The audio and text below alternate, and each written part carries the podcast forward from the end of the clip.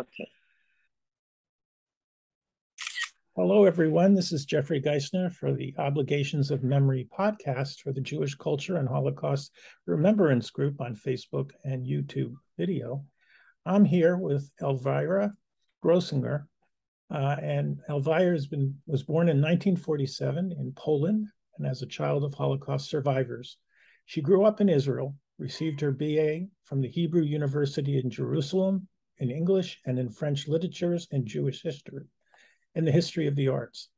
Since 1967, Elvira has been living in Germany, and she's translated translator's diploma from the University, University of Heidelberg, studied in, with German literature and Jewish studies in Frankfurt on the Main, and she has her doctorate in general and comparative literature from the Free, I, I hope I'm pronouncing that correctly, uh, University in um, Berlin. Berlin. All right. And um, she's also the author of nine books, mainly on Jewish culture and literature, and over 200 scholarly articles and reviews. Elvira is married. Elvira, Elvira uh, is married to Professor Emeritus of Religious and Jewish Studies, Karl Groezinger. He's affiliated professor of the University of Haifa they have one married daughter who's a dermatologist and two grandchildren. And so I, I very am pleased to welcome you to the Obligations of Memory podcast, Elvira.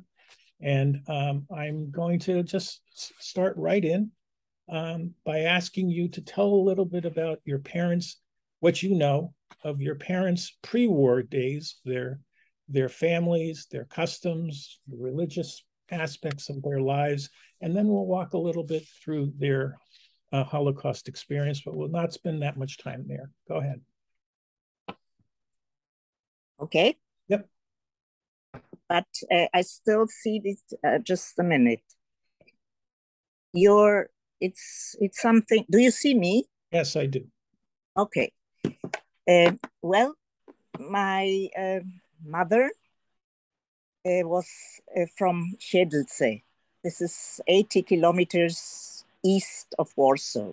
It was a big Jewish community of 37 until 39% of the population there. My grandfather, who came from a family of Kotzker Rebbe, uh, but was, uh, wasn't uh, Hasid anymore. He was Polonized and modernized uh, had a printing house. It was um, called Artistichna, the artistic printing house, and was printing uh, books and um, all kinds of things. Hello? Go ahead. Go ahead. Yeah. And um, he is uh, mentioned in the otherwise very un-Jewish Siedlce today, but there are two books about personalities in Siedlce, and they mention my grandfather there twice as one of the famous printers. His posters um, are in the National Library of Poland because they were so well printed and are interesting. My grandfather was um, a friend of the later um, Marshal of Poland, Józef Piłsudski. Maybe you know him, I don't know. Anyway, he was anti Russian at the beginning of the 20th century. Poland was still um, under Russian uh, rule and Austrian and so on, divided. And um, my grandfather printed illegal pamphlets against Russia, against the Tsar, for Piłsudski. Piłsudski was then a rebel, and um, uh, it was very dangerous because who was caught went to Siberia.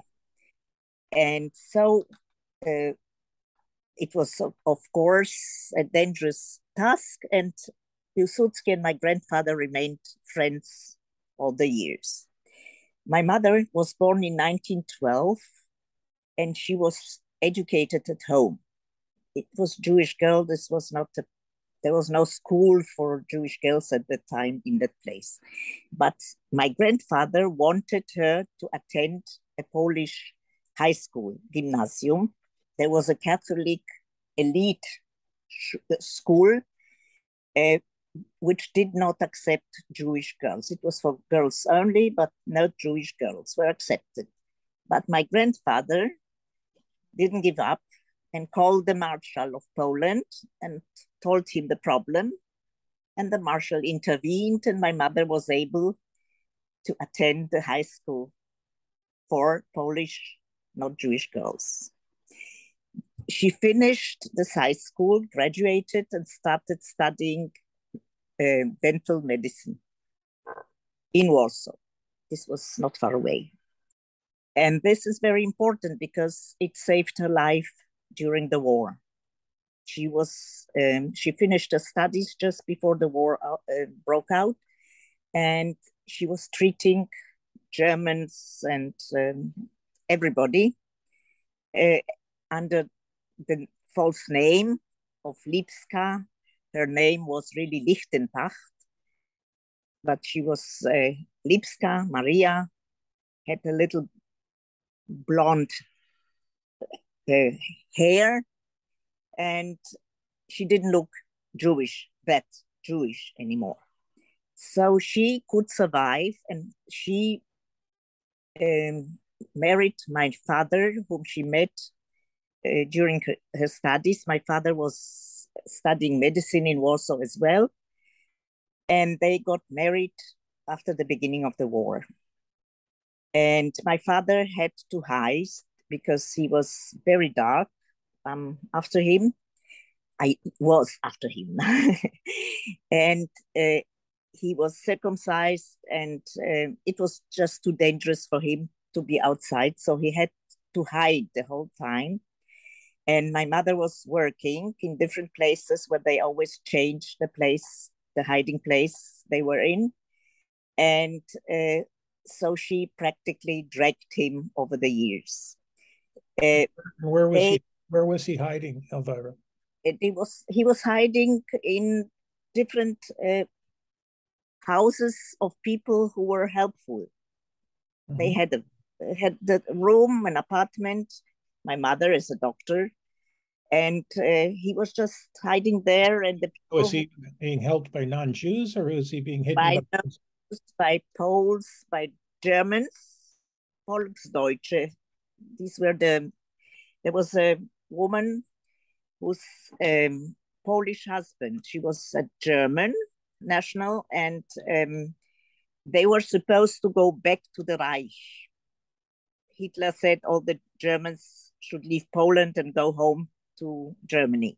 She didn't want to because she was married to a Polish professor.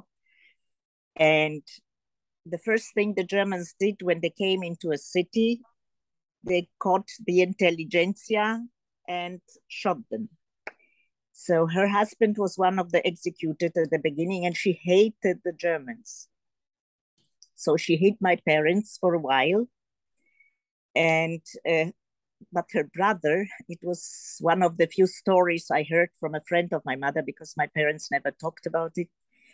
Uh, her brother was in the SS and he was helping his sister without knowing that the people who li- lived in her place were Jewish. My father never showed up, but uh, my mother was there, and um, another Jewish woman who was pregnant was there, and so all of them had e- e- happy evenings with the SS, drinking, laughing.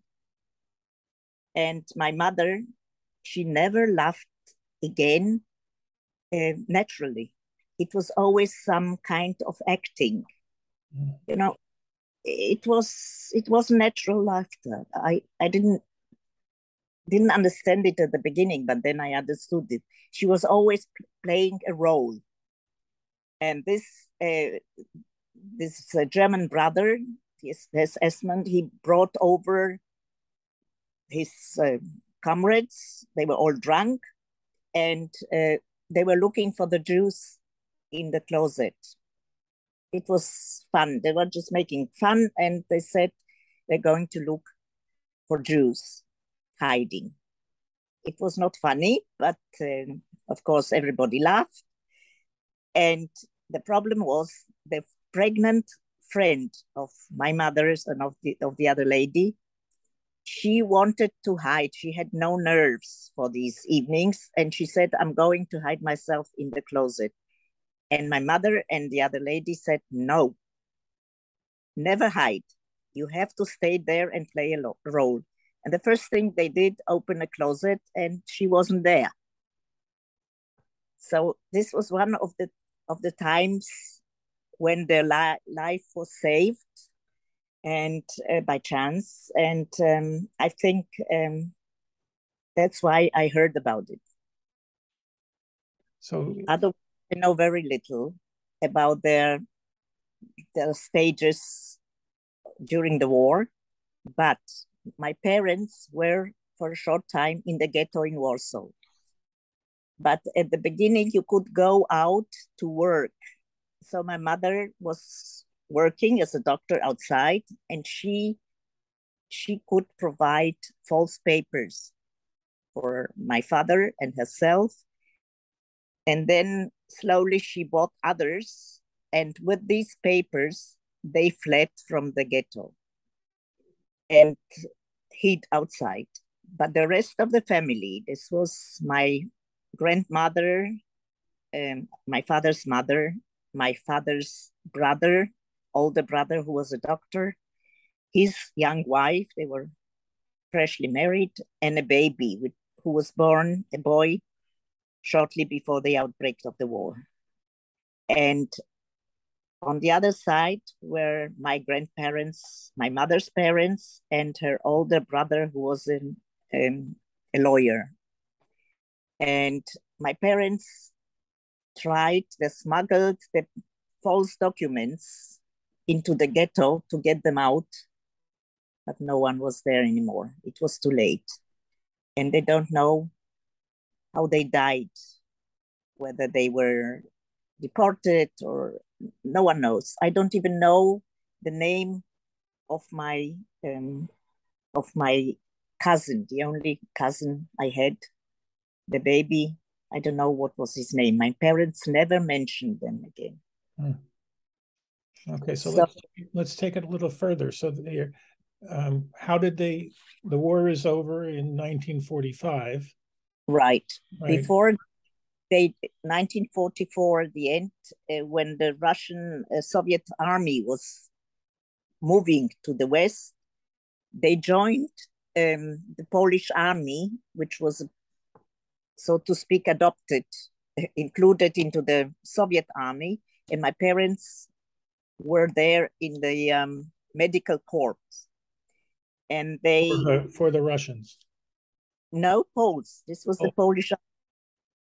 Okay. Uh, you know, the the Poles joined them because they um, this was the only possibility to, I don't know, to fight the Germans because the Polish army, as it was at the beginning of the war, was decimated. There was mm-hmm. nothing there.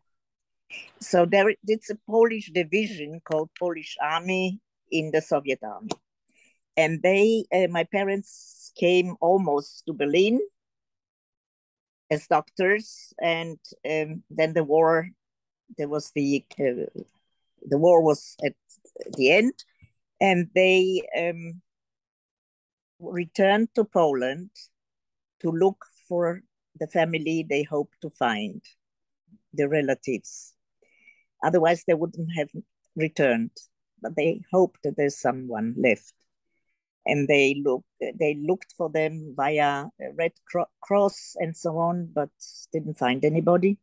And then they were forced, my parents, to um, it was Lower Silesia. Lower Silesia was German, uh, but the Germans were uh, thrown out from there by the Polish authorities. The treaty of peace, and um, the Germans had to leave, and the Poles had to leave from uh, East Poland, which which is now Ukraine, Lemberg and all this, Galicia. They were deported to Lower Silesia, and my parents, together with other Jews who survived, many of them who came with the army from the west, this was behind the border, they um, were, uh, so to speak, forced to organize the medical system in Lower Silesia. Uh, it was um, not destroyed, the city where I was born. It is Hirschberg in the mountains, in Riesengebirge it is called. It was a very nice place and there were houses and so on. And uh, my parents organized this um, medical service and then they wanted to leave Poland because they saw there's nothing there and it was not the place to stay. But um, the Poles didn't let them out anymore. And you know, there were pogroms, Kielce, maybe you know it, and so on. The atmosphere was not good, but they didn't manage to leave anymore. And, and so this is, this is 1947, right? 1946, 47, and then I was born, and my parents uh, worked there in the hospitals. Or, um, well, my mother was a dentist. My father finished his studies and was a dermatologist. He didn't finish his studies before the war. He was five years younger than my mother. And so uh, they were always writing letters to the government to let them go because um, they had cousins who survived by uh, the war in Russia or before the war when they emigrated to France, to Australia, to the US, and they wanted to join them in Israel, but they were not allowed to go. But then in 1956 and 57 was an anti-Semitic campaign in Poland, Gomulka, maybe you know it, uh, and they were allowed to leave. And so we emigrated the end of December 1957 to Israel. So you were 10 years old? I was 10 years old, and this is where I grew up. And um, my parents got work, found work after a while, both of them in Beersheba. Uh, medical work. Desert. And I was which um, I'm afraid um, it's not, you don't hear it by my language, but I don't use English anymore for many, many years. I write, but you I can't don't. Tell. You can't tell, Elvira. You're doing great. And um, I was in an English boarding school in Jaffa, Jaffa. And I hated it there. It was a Christian uh, Church of Scotland school, and I learned day and night, and finished, graduated from the high school two years ahead of time just to get out. And um, I went to the university uh, in Jerusalem. Uh, before I went to the army, you had to go to the army in Israel when you're 18 but I was just 17, turned 17. And so I could start the studies. And then three years later, I had my BA, and I was supposed to go to the army. But I have met my husband in my last year at the university. He studied in Jerusalem, and we didn't want to part. And so I came to Germany because his scholarship ended there and he had to return. And that's why I'm here since November 9th, 1967, which is the, the day of the Kristallnacht, you know, Kristallnacht, and the mm-hmm. Nazis destroyed the synagogues and Jewish shops and so on. And when I came here on that date, I swore to myself that I will never stop fighting against anti Semitism and never stop fighting anti-Israelis. And this is going on. The fight is still today. I, I understand. So let me let me take you a little bit backwards, and I'm yeah. going to ask you some questions about growing up with your survivor parents. Now yeah. you also you you just told um, us that you have they never spoke to you about their experiences. That marries my parents were both survivors, also mom from Auschwitz, and my father from uh, at 16 he escaped Nazi Germany in Berlin. So we have some uh, we have some underlying threads here. Uh, he went from. He was from. Uh, he was born in Stuttgart. Yeah. 1921, and he escaped uh, on the last Hadassah Aliot uh, kinder transport at age 15 out of Berlin. And he traveled with 100 other teenagers from um, Berlin to Italy and on a ship Galilee to uh, Port Haifa and then to um, he lived on kibbutz uh, Yagur uh, ah. for, that, for, that, period of time. So, I know it. And my parents actually, my mom was, uh, was liberated from Auschwitz, went back to Košice, Czechoslovakia, and then eventually came to Israel as well. But she got denied. Uh, 2000. She was on a boat with 2,000 other uh, immigrants, and they were denied access by the British in 1947 and she was she then had to spend a year in Cyprus. Yeah. Um, and so she eventually came to Tel Aviv because she had a cousin in Tel Aviv. But coming back to your uh, your side, your parents didn't speak like my parents never spoke. So, growing up in their home, what was it like for you? And you said you were an only child, right? Yeah. Okay, so what was it like for you growing up in a survivor's home? I always uh, felt different. First of all, I was the darkest child in the whole city. And um, I didn't know that I'm Jewish, but I knew I'm, I'm different.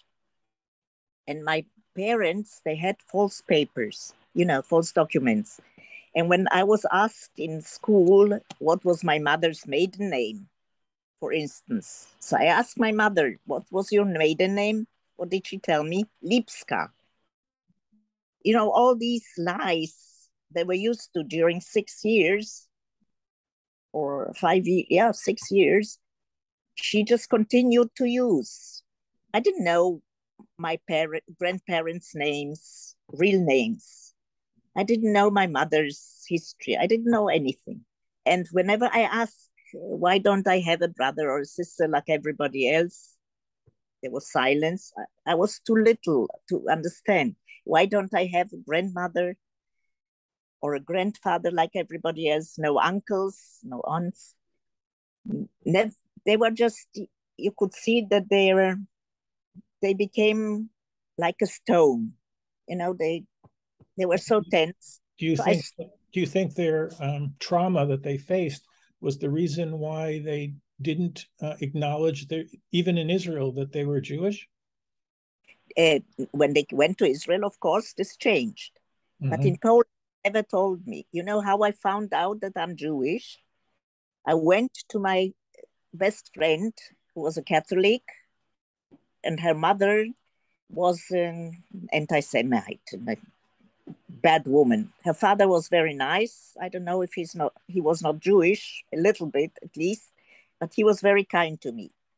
But her mother hated me. And then I didn't know that we're going to we were going to Israel, and this woman told me I got a winter jacket from my aunt from the United States in a parcel, and I was so proud of it. And I went, uh, I wore this jacket, and I went to my friend, and her mother looks at it and says, "There, where you are going to, you won't need it."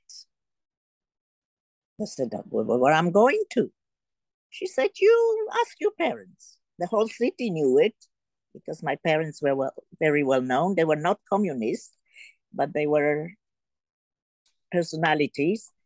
And um, they didn't tell me. They, they prepared the immigration without telling me. You know, I just didn't talk to my parents much. They were working, and then I talked to my dog. I had a dog. And the dog uh, was sort of my brother, but uh, he didn't tell me either that um, going to Israel. so, um, and I had to leave him in Poland. This was very sad for me. It was like a little bit of death, you know. Yeah. So um, I asked my parents when I came home, listen, what's what is it all about? I don't understand. And then they told me, and they showed me a catalog from uh, Sochnut, from Jewish Agency, where children are eating oranges and dancing in the sun and happy, you know, horror. And I, I was really happy. I said, "Oh, great! That's where we're going to." And the whole problem was uh, somehow not there anymore. I don't know why my parents kept secrets from me all the time. When we went to Israel, we had no apartment. We were in a tzrif, in a barrack, you know, so, so such a, a hut uh, on the seaside, on the shore of um, um, Naharia. There was no light, no, no electricity, no water, but we had each one of us got one kilogram, uh, well, two pounds of oranges as a welcome gift. So we were walking on the beach and eating oranges all day. And then my parents decided to go to Tel Aviv, where our family was, and um, their cousins.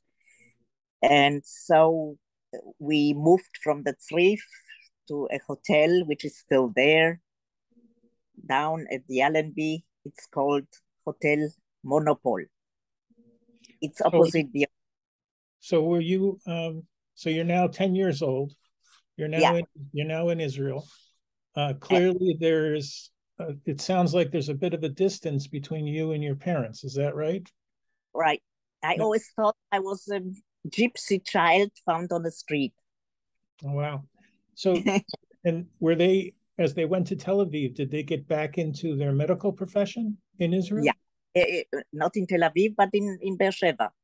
Okay. They were work. They came. Then there were fifty over fifty thousand olim chadashim with the immigrants with academic uh, professions. It was very difficult in 1957. It was just nine years after the independence of Israel the situation was uh, difficult uh, and there was no work there where you wanted to, no work in Tel Aviv. So they went to Beersheba. And um, Beersheba was then a small place with eucalyptus trees and a tipat chalav, which you know might, maybe what it is. It is a um, meeting point for mothers, which was founded by the WIZO. Mm-hmm. So this was uh, a new uh, new blocks which were built for the new um, comers, and there were many children of the immigrants, so I could play with them and. Um, so then... this this brings up another question for me. So you are you are now in Beersheba, and you are among other Holocaust survivor children. Yeah were some of those parents were must have been talking to those children about yeah. their experiences in the in the Holocaust. Did you hear from those children about potential? I, no, no, not a word, and not from the parents.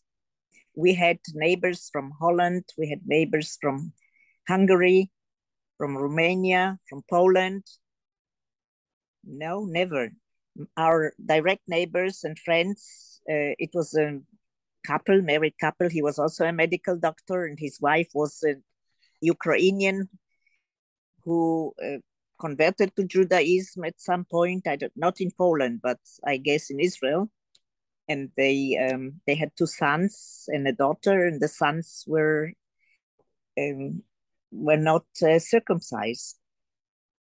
But uh, he was also um, a survivor, but he survived in the Soviet Union, so he didn't have the um, the traumatic things my parents went through. He was somewhere in Caucasus or whatever. So, um, and his wife wasn't Jewish, so this was wasn't a topic either. I don't know. No, we. Did you have any? So, for instance, my parents who never spoke, never had any outward um, expressions that I could see something was wrong. Did your parents have any traumas or headaches or nightmares or anything that would that would appear to you that there was something off with your parents and their experiences of, of the war? Um, my mother was very sick when she came, when when the war was over, and she had to go to places for cure. You know, had liver problems and so on. So she was often missing at home, and I was brought up by a Polish um, nanny. So um, at that time, I knew that my parents were different from all other parents I knew, from my friends' parents and neighbors. They were all Polish Catholics, and they sent their children to the first communion. And um, they asked me, When will you be there? When will you get the communion? And I said, Next year. Hmm. And I asked my parents, what can we do? They said next year, and the next year, this was the latest time. Thank God we went to Israel.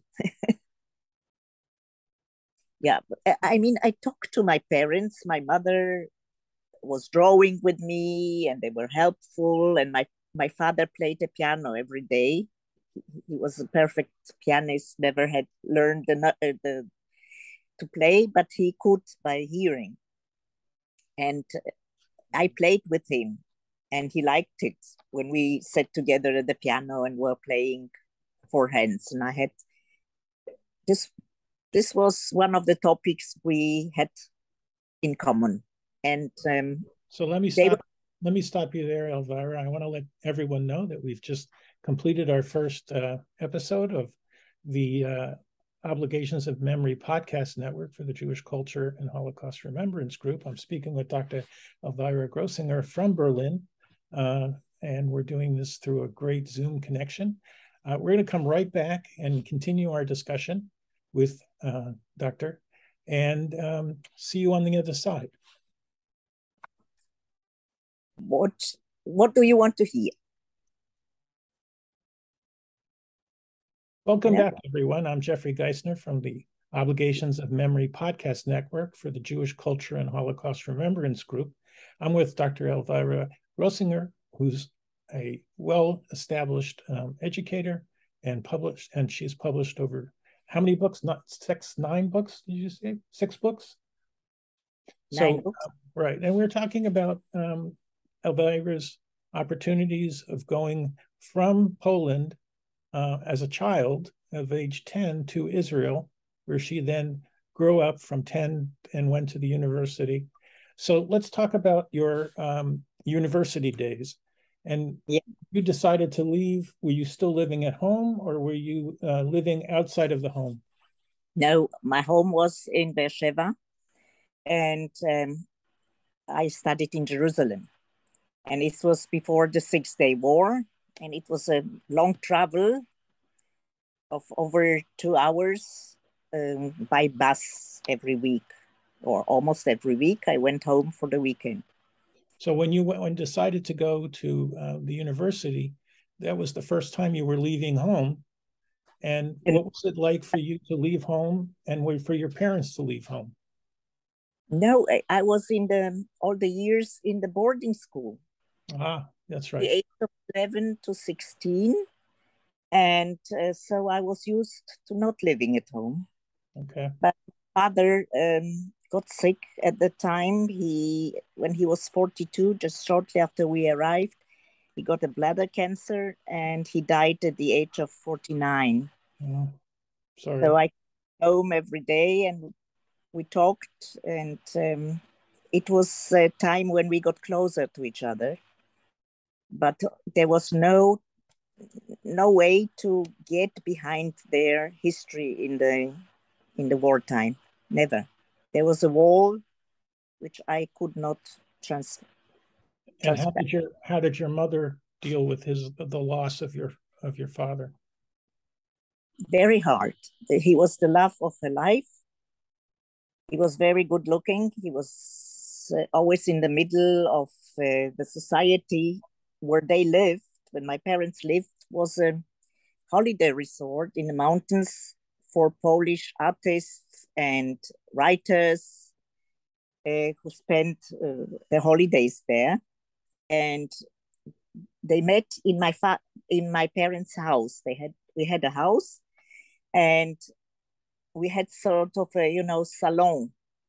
My parents uh, had them all, and they they took pictures with me, and they loved me very much. They they uh, gave me their books, and they read me their stories, and they painted little things for me.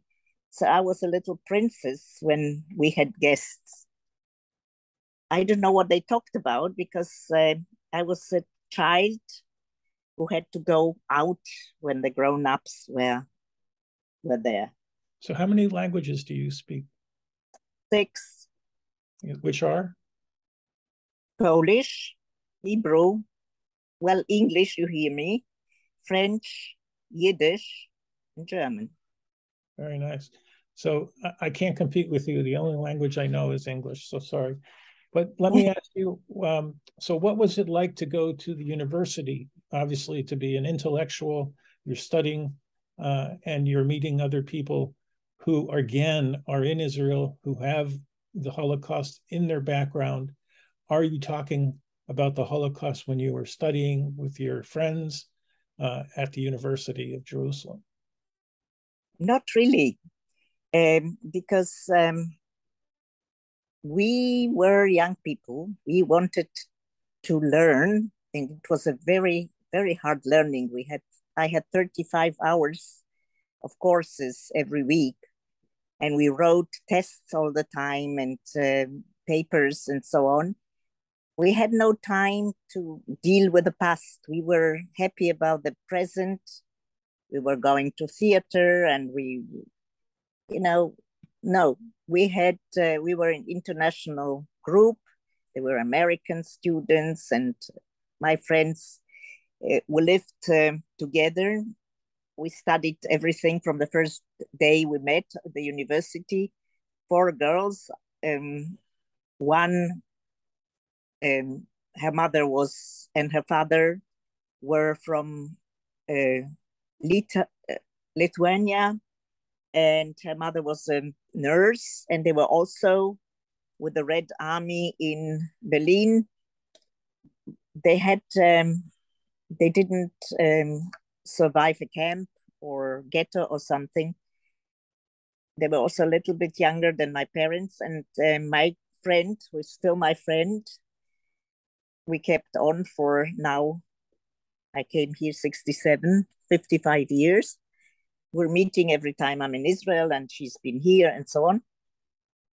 Her parents also came to Israel just after the war in 45 by Aliyah Bet, the illegal Aliyah, and uh, were sent by the British to Italy. That's where my where my friend was born. So we always were joking, you know, my Italian friend. Uh, this is the only thing we talked about the war. This was the why her parents came to Israel at the time. And another one came um, together with me from Romania. She um, was at Hadassim at the WIZO's High School, and uh, her father was also a doctor. And um, he also died young when she was uh, with me in in the same situation. And uh, but we don't uh, have a contact anymore. Uh, she became a teacher. My other friend the italian became a social worker. And um, i became a literary scholar so we had three different careers and the fourth girl was from the same little town, Kiryat Haim, near Haifa. And uh, as my friend, and uh, she was born in Israel already. So her parents were from before the war in, in Palestine, and they had um, no reason to talk about the, the traumas. Right. So, so, we're for everyone for everyone listening, we're in somewhere around 1965, 1966. Is that correct? Yeah, and uh, 64 to 67 right. was. Can you when, give us a little bit of a landscape what Israel is like during this time? And we also you mentioned that we're lead, you're leading up to the 1967 war. So what was yeah. the what was the environment to live in Israel like during this time? Um, um, it was very Zionistic. You know, we were dancing every year at the Yom Ha'atzmaut, at the Independence Day on the streets, and we were singing the the, the songs, and uh, it was um, it was a home, and um, it was a problematic home because uh, the Arabs have always committed terror acts. There were always some tensions of political uh, kind on the borders. And um, in 1967, um, when the war was nearing, um, this was the first time I got into panic. My father was dead already. Um, that it it's going to be a Shoah. If the Arabs come, they will murder us. So I was facing death, which I um, I kept in my mind, which my parents went through and survived. They also survived, by the way. They were. Um, this is something I want to tell you because that's why I'm I'm able to live in Germany, you know, as a child of survivors because my parents had met some Germans who were very helpful and very okay. They were um, deported to the to the Gestapo by a Polish Szmalcownik. Szmalcownik probably know is uh, were those who caught Jews or Jewish look, look, looking people on the street, and if you didn't pay, they handed you in to the Gestapo. And this is what happened to my parents when they were changing their hiding places. And this man went to the Gestapo and said, that's, that's Jews. They spoke Yiddish. And my father was never spoke Yiddish. He could not speak Yiddish.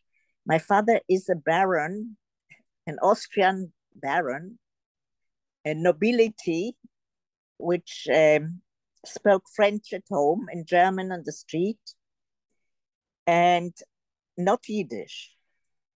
And so they would never speak Yiddish between them, you know, on the street in Poland, fearing um, danger, never. And the, interestingly enough, my birth name is Weisberg. Baron von Weisbeck. I'm a baroness if Austria would have it, but it, it was abolished in 1918. And uh, the, the Gestapo man was very cultivated and had the same name. And they talked to my parents and they were talking about literature and music and so on. And he arrested the man who reported reported them because he said these people are never Jews. Maybe he knew he didn't want to to do anything. They understood each other, and this is one of the episodes, incidents, which uh, my parents told me about.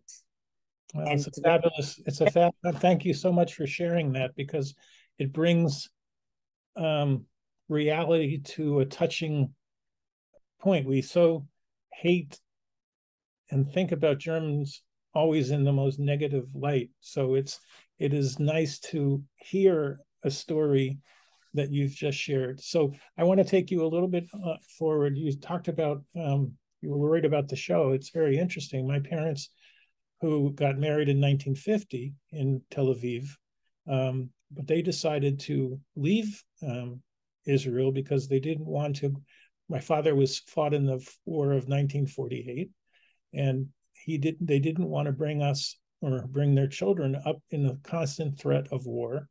So they were sponsored to come to the United States, Allentown, Pennsylvania, which is where I was born. My sister, they came in 1954, pregnant mm-hmm. with my my sister, and what my even though my parents didn't speak about the war, but they did mention that the two reasons they came to the United States was that my mother was very successful. She had a beauty salon in Tel Aviv. My father mm-hmm. was also successful. Um, but it, they were concerned like every year or every, I don't know what the frequency was, but their their shekels were constantly devalued during that.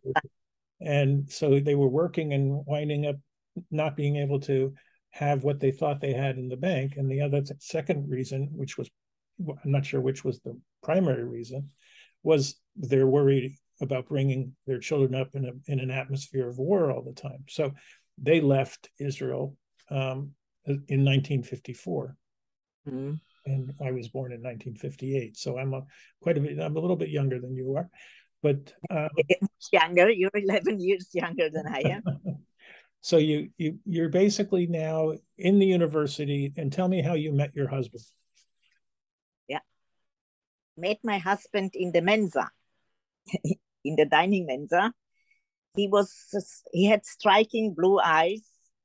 He was smoking a pipe and I was in Germany visiting my my parents' friends who were survivors of Auschwitz, and the daughter who was my friend, the only Jewish girl I knew, the other one in my home city. And they were always friends. We were friends, and they immigrated year before we did to Israel. And then when uh, the reparations came, you know, from the Germans, they left Israel and went to Germany and got a lot of money for surviving Auschwitz and so on. And their daughter and I um, were once on a tra- uh, on a streetcar, and I I was so happy to be in a streetcar. I knew it from Poland. There was no streetcar in Israel, and this was my gift for my graduation. I was 16 and I was on that on that uh, streetcar and talked English to my girlfriend because we didn't want to speak Polish. And um, the, the, I didn't know that the streetcar can suddenly stop. I, re- I forgot it already. And so I sort of fell over a woman who was holding a flowers in her hand and the flowers fell, fell down on the floor and I picked them up and I said, excuse me. And she started screaming, those foreigners, really hateful. And, um, you know, I, I said, excuse me, never think I, did nothing wrong. So I left Germany after one month. It was summer holiday. And I said, never again. And then I saw this man, and um, well, he was a German, and the never again changed into yes, again. and what year are you now? I'm now in Berlin. But what year? Um, what do you mean? What when did you meet him?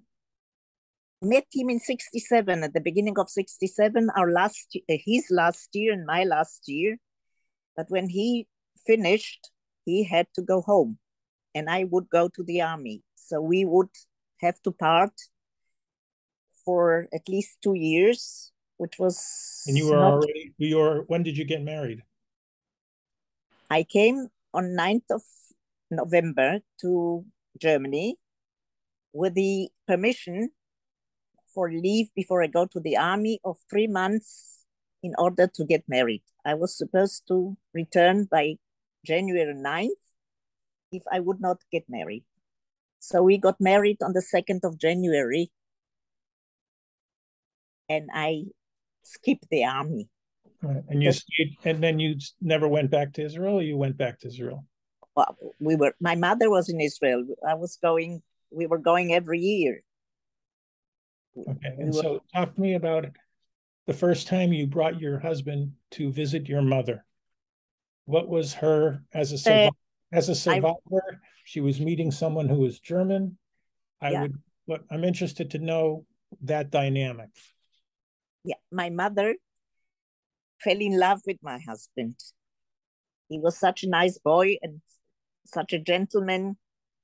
And she cooked for him and she baked for him. And well, there was no problem. The only problem he had is that I would leave her alone, a widow, and go to his to, to Germany to marry. She was very unhappy about it. Mm. Not it because it was Germany, but it was far away.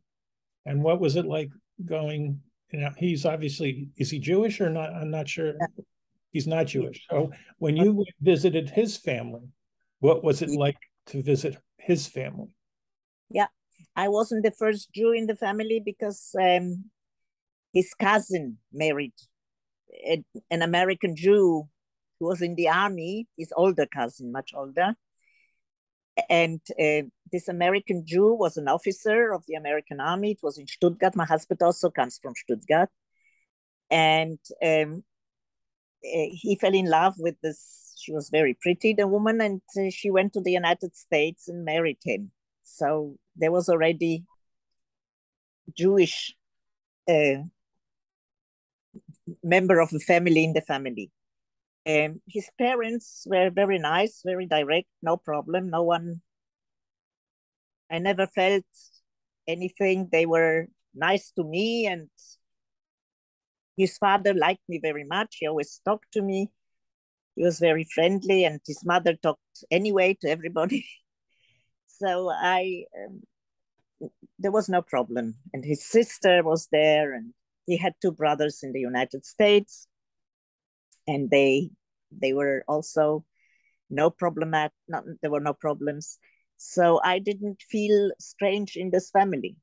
Okay, well that's terrific. So you uh, are now married. You're living in Berlin, and what's interesting yeah. is he is a professor, and I under, I want to kind of understand the dynamic. He's a he's a Jewish studies professor. Yeah, because he's. So tell me a little bit about how he how he became a Jewish professor. Yeah, well, it, it's um, he was studying theology, and he he learned Hebrew, and this was a time when, in 1966, when uh, some young Germans um, went to Israel to so to speak, you know, to because they felt guilty of what happened and they wanted to to learn to live there how to live there among jews and to learn to know jews and jewish culture and so on. And he got a scholarship for one year and he went to jerusalem.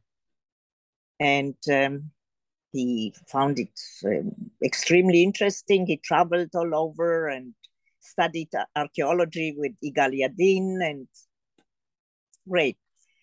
And um, he was very gifted because he learned Hebrew very quickly, the spoken Hebrew, and he studied in Hebrew. It's not. It wasn't a school for foreign students. It was a regular curriculum he he went through. So um, he came in the summer and we met in March, at the beginning of March. And um, Israel became his um, home. He hoped, he asked uh, for the prolongation of his scholarship, but they didn't give it. They, uh, they didn't want Germans to stay too long in Israel because some of them, not only he, brought Jewish women back with them. And I, I think the um, the universities here didn't like it to see that their students are going astray. especially as he he didn't like the theology, but uh, he studied it for some years and uh, he wanted to finish it. So um, the church didn't want a minister, which they thought he would become, marry uh, to live in intermarriage. They wanted them to marry Protestant women. But um, he wasn't obedient. And when he made his diploma, he started to study um, Semitic languages and more Jewish studies, which were then established, new established, uh, newly established in Germany. And he made a career in this. So, and he's he has this enormous output, his enormous um, amount of books and articles and um, so you're very, both so you're both Jewish scholars. You get married. What's your what's your dinner conversation like? A conversation. You're not. You're in the street. yeah. No, we were not talking about the Shoah. We were talking about modern Germany, which was uh, for me, as as you heard, not the most pleasant place because I was afraid of um, unsympathetic people with whom I would have to deal with. And um, but then he was in the in Israel in the Six Day War as well, and he was uh, digging the trenches and um, was with the Haga. This is the um, security thing in Haifa where he had some friends, and I was in Beersheba in the hospital. Um, and um, when we met after the war, we didn't know we would survive and Israel would survive. It was uh, clear to us that we're going to stay together. And I would go to Germany because he couldn't, we couldn't marry in Israel. It was an intermarriage, you know, religious, uh, only a chuppah. And I didn't want him to um, convert because uh, he would never want me to convert. So it's how long have you how long have you been how long have you been married? Pardon? How long have you been married? Now, yeah. uh, I'll be married in January for 55 years. Mazel tov. That's terrific. and yeah, I, I'm I'm going to sort of lead you now to um, what was it like to go back and live in Germany? I have my own set of experiences my, when I graduated from the university here. Uh, mm-hmm. My parents gave me a trip, uh, uh, a summer trip, three months, uh, all expenses paid to go visit Europe. And I have a cousin, first cousin from my mother's side, whose mother was a survivor from Auschwitz, mm-hmm. from from Košice, Czechoslovakia. He escaped. Mm-hmm. Russians came in '67, and he moved to 67. Um, and then he moved to uh, Aachen, Germany. Oh, eh, right he fled.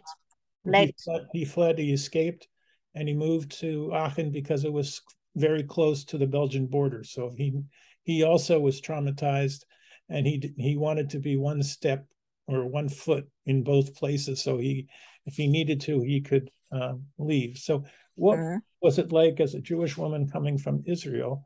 and you came in uh, 1967 60 right around 67 68 69 okay so what was it like at that time in germany for a jewish woman who is also intellectual jewish woman who is who's a scholar bringing her education into into germany which is a which uh, i have some parallels from my cousin but i'm interested to hear from you what it was like bringing your Jewishness into the scholarly uh, university, and especially the high German universities of, of Frankfurt and, and, and so on. Heidelberg, first thing in Heidelberg. Um, you know what I did there? I learned German, first of all. And uh, it was an international uh, institute for um, translators and we were an international group of students and we all learned very intensively german and i'm not um, well i learned it very quickly and then i started uh, studying german literature. And i was an exotic person at the time. There weren't so many israelis who came over.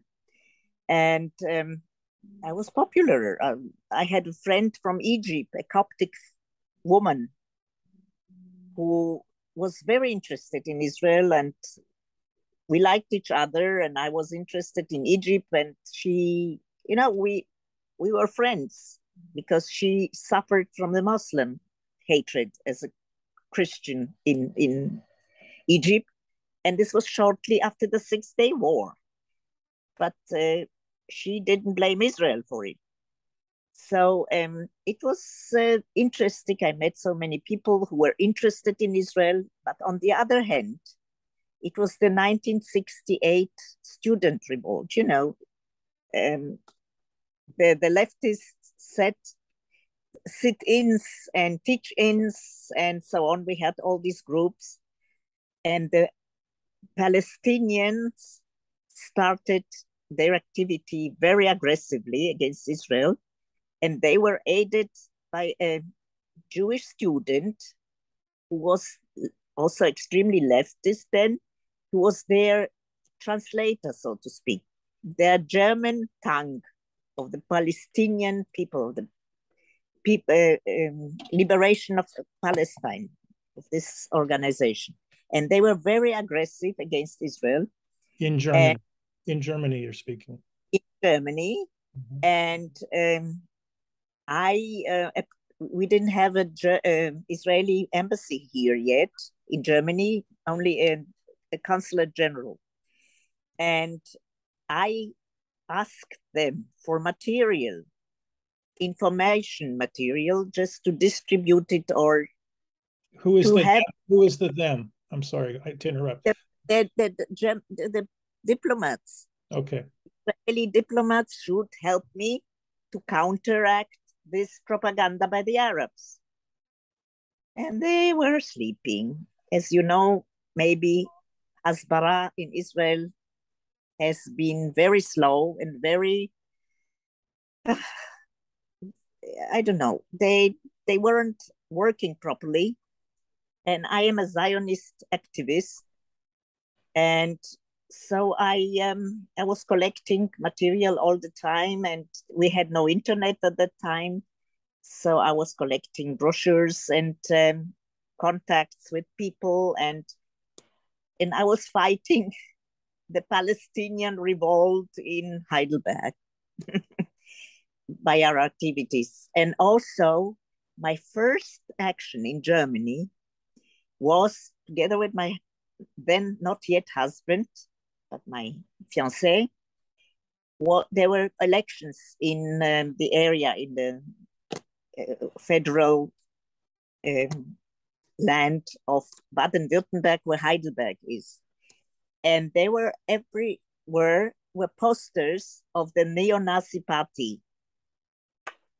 And what did we do? It's not allowed. It's illegal. We tore down the the posters and we were caught by the police and we were brought over to the uh, police station and i hardly spoke uh, this was maybe three weeks after i came and my husband had to translate and i spoke in english why i can't stand um, nazi propaganda. These were the colors you know like the swastika flag but with other logo. And um, they the, the policemen didn't understand really what what the matter was and um, but they had to do something. So they asked the police president who was upstairs in his office what to do. And he said let them come. So we came there. There was a gentleman and uh, i spoke english to him and my husband at times translated he was very interested and um, then suddenly he he smiled so awkward, uh, uns, unsympathetic, and I told him, you know, I'm I'm I'm a very aggressive person in this case. I told him I don't see any reason for laughing or smiling. And he said, No, no, I'm myself, I'm a victim of Nazi um, uh, during the war of the Nazis. I'm also a victim. It's all right. And he sent us out without any punishment, anything. We were just free. Okay. The Nazi party got 10% in the in the federal place in, in this uh, uh, country. Um, 10% in the parliament. It was a lot so our, our action of tearing down the, the posters didn't really bring much. And um, okay, I had no problems at that time yet, not only with Arabs, not with the Nazis. And when we went four years later to Frankfurt, when my husband started his career, tenure track, we read in the newspaper that the police president of Heidelberg was thrown out, was expelled from his office because he lied about his activity in the Third Reich. Well, this is a really great place to take a pause. We've just completed our second episode of a terrific series of episodes with Dr. Elvira Groezinger from Berlin, talking about her life, her parents' life. This is the Obligations of Memory podcast. I'm Jeffery Giesener from the Jewish Culture and Holocaust Remembrance Group. And we're going to continue our discussion in a few minutes. We'll be back to pick it up. Hold on. Looking forward to seeing you again. Hi, this is Jeffery Giesener for the Obligations of Memory podcast on the Jewish Culture and Holocaust Remembrance Group on Facebook and YouTube video. I'm with Dr. Elvira Groezinger, and we're having a series of episodic discussions about her life.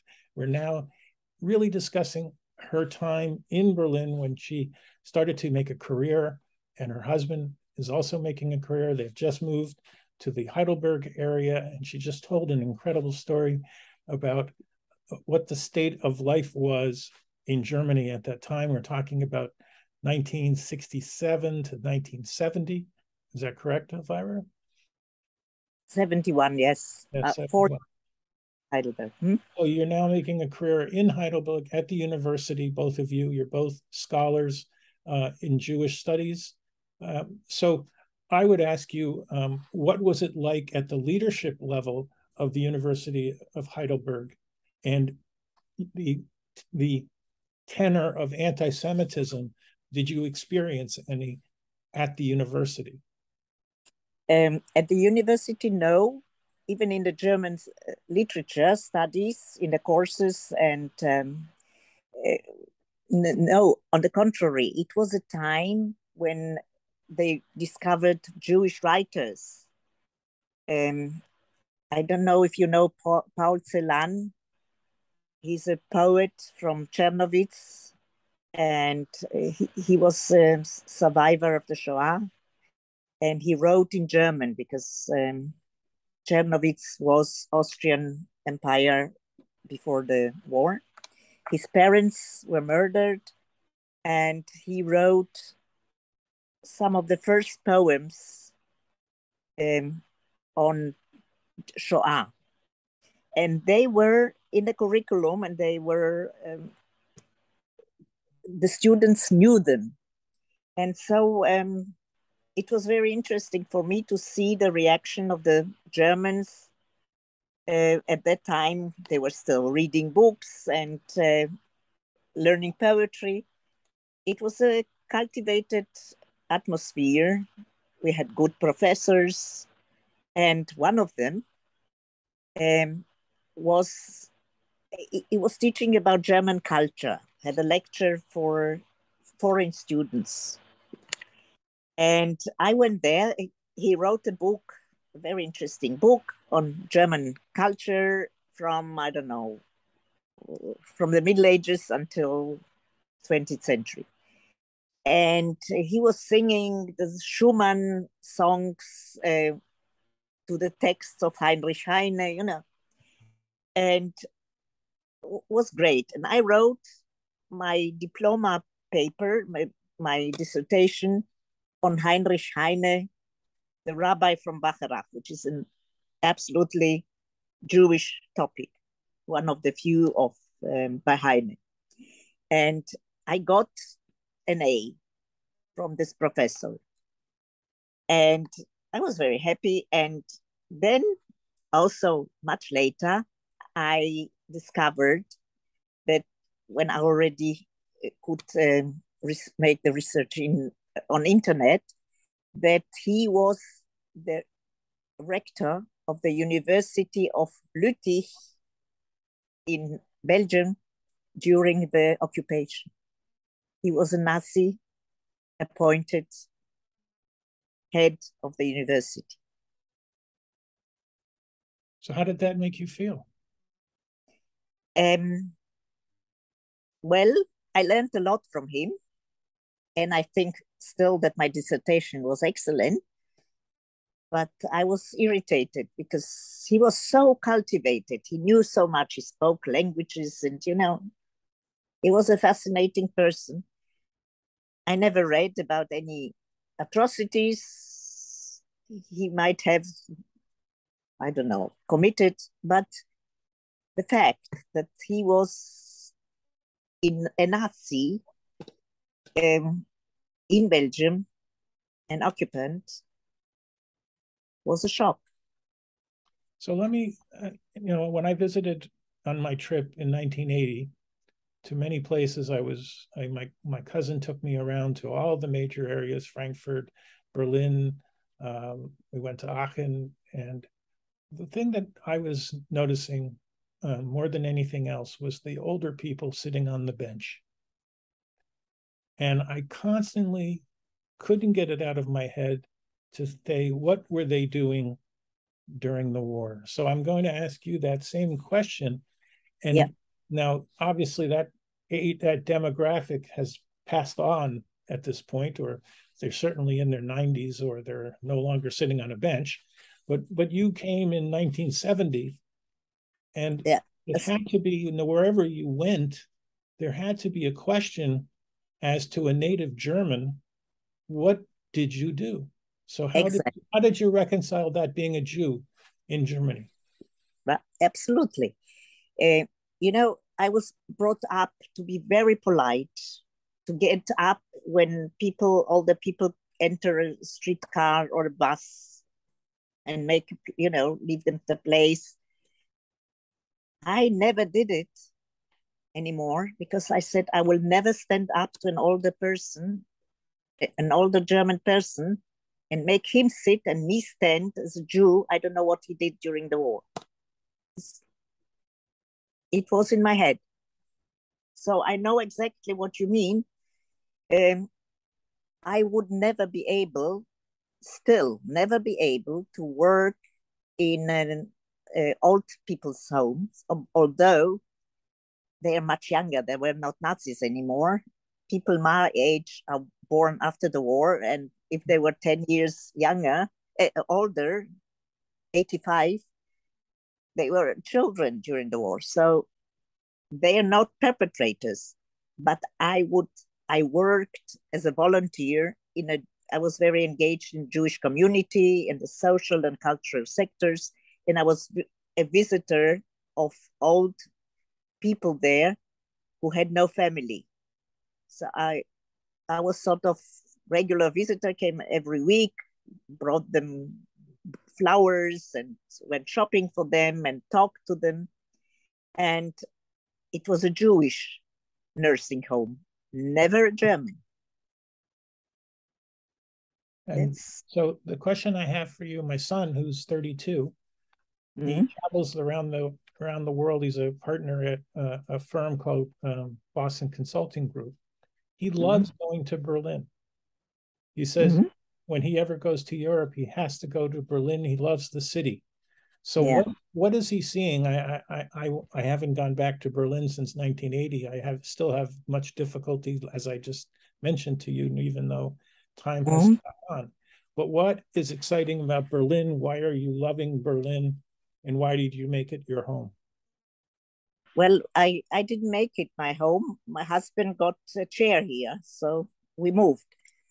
we were in Sweden before. He had chairs uh, elsewhere, but uh, Berlin is um, it became the capital of Germany shortly after we moved, and it is a city like Tel Aviv. You know, lots of gays and lesbians, and it's uh, young people from all over the world come, and there are twenty thousand Israelis who left Israel and um, live in Berlin and uh, think it's much better. First of all, it used to be cheaper. It's not cheap anymore.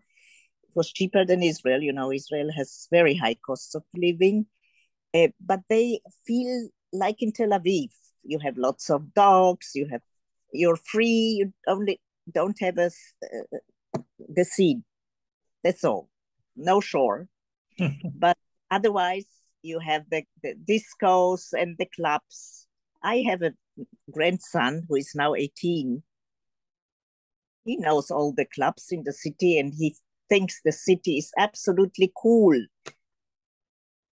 For young people, I never be. Uh, I'm too old. I never been to the to the clubs. I don't know what he's talking about, but uh, I suppose there must be something about the atmosphere all the people, you know, even my cousin, I have a cousin who's second cousin in the United States. He was a doctor, um, um, transplantation surgeon, and he has two children, and his um, children were never in Germany. And one day, his wife, who is daughter of Romanian Jews, forced him to make a stop in Frankfurt on the Main when they were on the way to somewhere. I don't know. Frankfurt on the Main has the biggest airport in Germany. And so they stayed in the hotel. And they did, he refused to set his foot on German soil. Uh, he's a child survivor. And he, we came to the hotel to visit him. And um, later, the children of other cousins, they all came to Berlin, and his son um, is a gay and wanted to come to Berlin as well. And we had a mayor who was a gay man. And so, you know, I just told him, don't worry. It's an open city.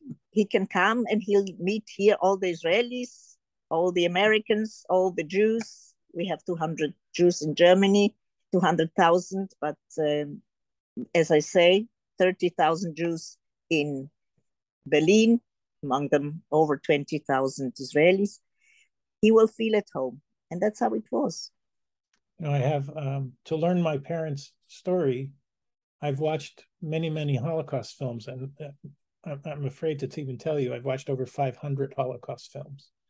And there's a film called Back to the Fatherland, which is all about young Israelis who are upset with the two lack of a two-state solution, deciding to give up on Israel, and they're all coming to Berlin or to Germany. And it was a very interesting movie. You can watch it on, I don't know whether it's available in Berlin and on Amazon Prime, but it is a very interesting movie to watch how the young people, many of them are migrating out of Israel. You're speaking right to that, right to that cluster of demographics, and that's it. So I want to kind of segue. We're coming close to the end of our third episode. Tell me about. Um, do you have you do you feel you have inherited any traumas from your parents? And if your children, who are all adults now, right? You have one daughter who's a dermatologist, obviously followed followed your parents' medical footsteps. My father, but she didn't know him. Okay. All right. So, would they?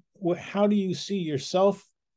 Is there any trauma that is that you can identify from your parents in you, and can you identify how you transferred any of that trauma into your daughter? Yeah, my daughter is a very healthy person psychologically fortunately. But she always made a, a reproach. She reproached me for having been an overprotective mother.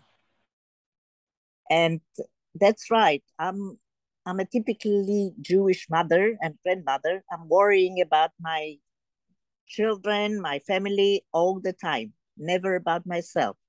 I don't care. I would like to live and I hope I will live for much longer, but um, it's um, it's just the the the fear something might happen. I think it is a trauma which I got from my parents and which I gave on to her, but against which she is defending herself. She doesn't want to to follow the line, you know. Mm-hmm. But she read as a child, she read enormous amount of ch- children's Holocaust literature. Every book that there was on the market, and there were many. So what caused, what caused her, since you didn't, your parents didn't speak, and I assume, tell me about, did you speak to your child about the Holocaust, and at what age did you felt appropriate to do that? Um, well, when she came to school, she was also um, in a group when she was in high school. She was the youngest, she was 13 then, in a local history school uh, group from different um, grades. And they um, they um, made local history of the place where we lived near Frankfurt. There was a, there's a Jewish cemetery where my mother is buried and um, the school in which she was is uh, taking care of it. They digitalized the graves and they made research. There were nameless graves of deported Jews or who, uh, or their um, who committed suicide um, in order not to be deported. It's a very, it's not a destroyed cemetery and uh, the children, the young pupils, students were taking care of it. And uh, age, what age? From uh, 13 to 18. Mm-hmm. And uh, one day, this was on um, May 8, when I remember um, there was an um, a a trip to France, um, to um, Struthof. It's a camp, concentration camps, camp in Alsatia, near Strasbourg. And this, the class, as the group, this was a group of students from different ages. Me and another mother accompanied uh, the group of maybe 20 students who were in this course, an advanced history course, Jewish history and Holocaust history. And they we went to France to the camp. And this was, um, you know, on the way, the teenager was singing, making jokes, and uh, we arrived there. It's up on the mountain, beautiful view and it's a little Auschwitz with the crematoriums and uh, terrible. And um, they um, became very quiet and uh, shocked. And one of them, one of the students, asked the teacher, "Who could do such a thing? Who did this?" And the teacher said, "The barbarians." And I said, "No, it was grandfather and grandmother. And the teacher said, Well, yes, you're right. And on the way back, it was absolutely still on the bus, four hours drive. And the other mother, her son was 17 at that age, eh, at that time, told me he cried the whole night through. And German uh, pupils and students many of them used to go to Auschwitz as a part of curriculum, of school curriculum, and it impressed them very much. I think it's um, necessary that they see what what was done by their ancestors. Now you said that they used to go. Was that a mis misquote or that it's not, not anymore? And I know many of my age, more or less 70 years old, who as teenager went to Auschwitz with their schools. So I saw, you know, we have a scaling anti-Semitism problem in the United States, mm-hmm. and I saw that in Berlin they have, you have a beautiful Holocaust. Um, uh, how how to describe it, but there are these granite um, blocks that are somewhere. Yeah. Okay, but I saw that they it was um, violated with the swastika uh, this last week or so, and so um, what is the state of you know what you're experiencing about anti-Semitism, the rise of the Nazi Party in Berlin today, and the government today? Well, uh, I'm politically active. Uh, I'm. Um... I know you. I know you are, and so I'm giving you the. I'm giving you an open forum to be able to speak whatever you would like, and tell the audience whatever you choose to say. Well, um, I was the personal assistant to the then president of Jews in Germany, Ignaz Bubis, a legendary figure. He was a survivor uh, as well. And um, he was very authentic. He was a personality, everybody ad- adored him or hated him. And at that time, uh, the issue of the monument was raised. The monument. What is, what is, the, name, what is, what is the name of the monument so I, listeners know? Denkmal für die ermordeten Juden Europas. And uh, the lady who initiated it, uh, I'm friendly with this, she's a friend of mine. Uh, it was, you know, it is the most expensive piece of, of land in Berlin. It's right in the middle, very near to the Brandenburger Tor the, the Brandenburger Gate and to the um, government uh, place, to, to the Reichstag, to, to our parliament. So it is uh, practically um, a visiting um, card for entry to Berlin. Whoever, as an official guest, is coming to Berlin has to see it. And this was the debate then why should it be erected?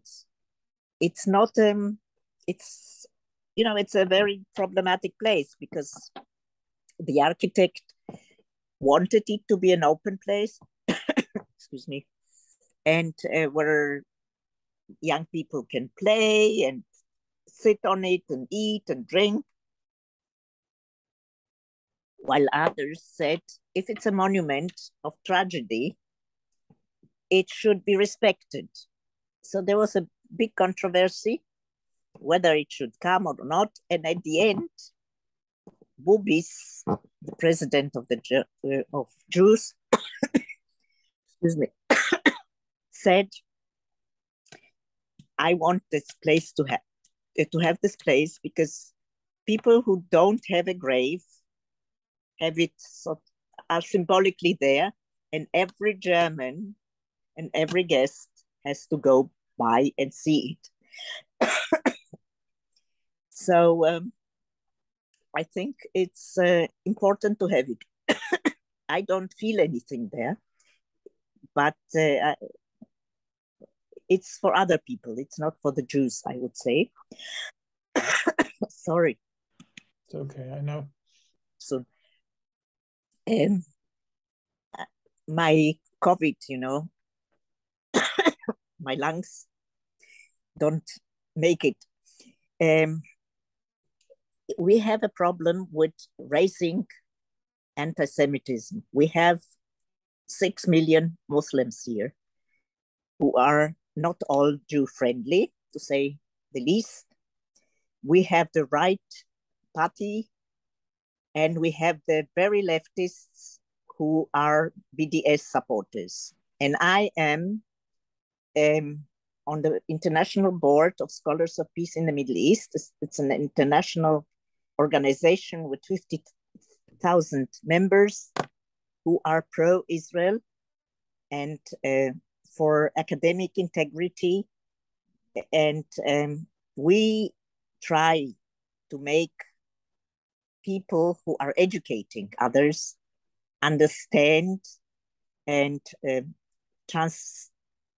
transport the knowledge about the uh, Middle East conflict and uh, about the history of Israel and of Palestine and so on. And I always say, um, don't say Palestinians, I say always Palestinian Arabs, because they're also Palestinian Jews. So um, uh, for me, it is a matter of of uh, life and death to be able to live here in security and not be attacked on the street because well unfortunately i don't wear my Magen David anymore. I used to but it's too dangerous. I don't want to be attacked for it. People who ha- wear kippah were beaten up. Um, if you speak hebrew on the street you can be beaten up by Palestinians, not by the Nazis. The Nazis are different. And um, at some point, when my daughter was still in school 30 years ago, we were on a death list of neo Nazis as Jews. And um, they tried to to burn down our house. It didn't didn't happen, but they um, placed a burning device in front of our wooden door, and they were uh, riding bicycles in front of our house, screaming "Jews raus, Juden raus." Um, Jews get out. And this stopped. There was a group of neo Nazis in the neighboring city, and some of them had um, connections to my daughter's high school. So they knew she is Jewish and they detected where we lived. And I was connected with the General Council of Jews in Germany. And I, so we had a problem of this kind. But my husband, after they, some of these people were identified, and there was among them one co pupil from my daughter's school my husband called the father and told him, Listen, your son is doing this. Do you know it? No, he was shocked. And uh, it was a family of the of a leader of a neo-Nazi group, well known in Germany, and it seems that there was a, some familiar conflict, and it stopped. But uh, you know, being uh, threatened by death, I was very worried about my daughter, not about myself. I can defend myself. I've survived the Arabs, I could survive the Nazis too, I always said. But my daughter, she was on her way to school all alone. And then there were such types there. But thank God, nothing happened. So is your daughter living in Germany as well? She's living in Berlin, has her own uh, practice, yes. And she's um, very well known dermatologist. And, and did she marry a Jewish man? Yeah. He second, is fan of. Second gen? Yeah. His uh, father was um, a survivor of Transnistria camps in Romania, you know. Mm-hmm. Um, yeah, he was very traumatized, the father, extremely. So, let me, so let me ask you, Elvira, we're getting close to the end of our third episode, and I want to leave this um, our interview series with you, but I want to give you an open opportunity to speak about anything that you would like to for our audience.